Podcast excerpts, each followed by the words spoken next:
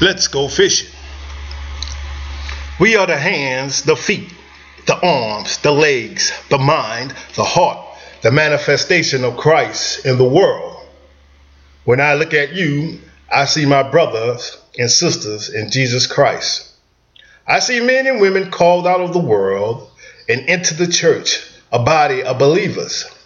We have been given a mandate when Jesus gave the Great Commission in Matthew's, the 28th chapter, verse 19, saying, Go ye therefore and teach all nations, baptizing them in the name of the Father, and of the Son, and of the Holy Ghost, teaching them to observe all things whatsoever I have commanded you. Hello, I'm with you always, even until the end of the world. Let's go fishing.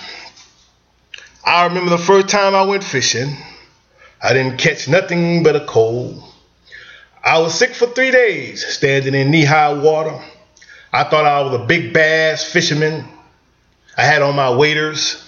Those are those boots, rubber boots that comes all the way up to your hips.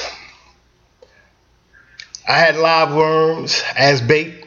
I enjoyed myself, but the fish, they were happier. The fish managed to take my worm off my hook and float away on a full stomach. Did I mention I didn't catch a single fish that day? What was I doing wrong?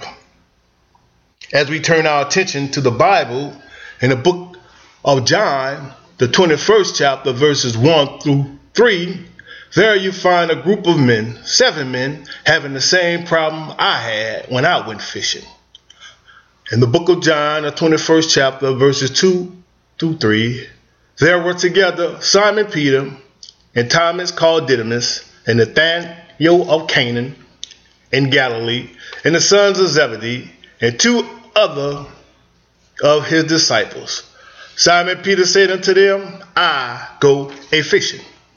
They said unto him, We also go with you. They went forth and entered into a ship immediately. And that night they caught nothing. See, I don't feel bad anymore. These men are experienced fishermen.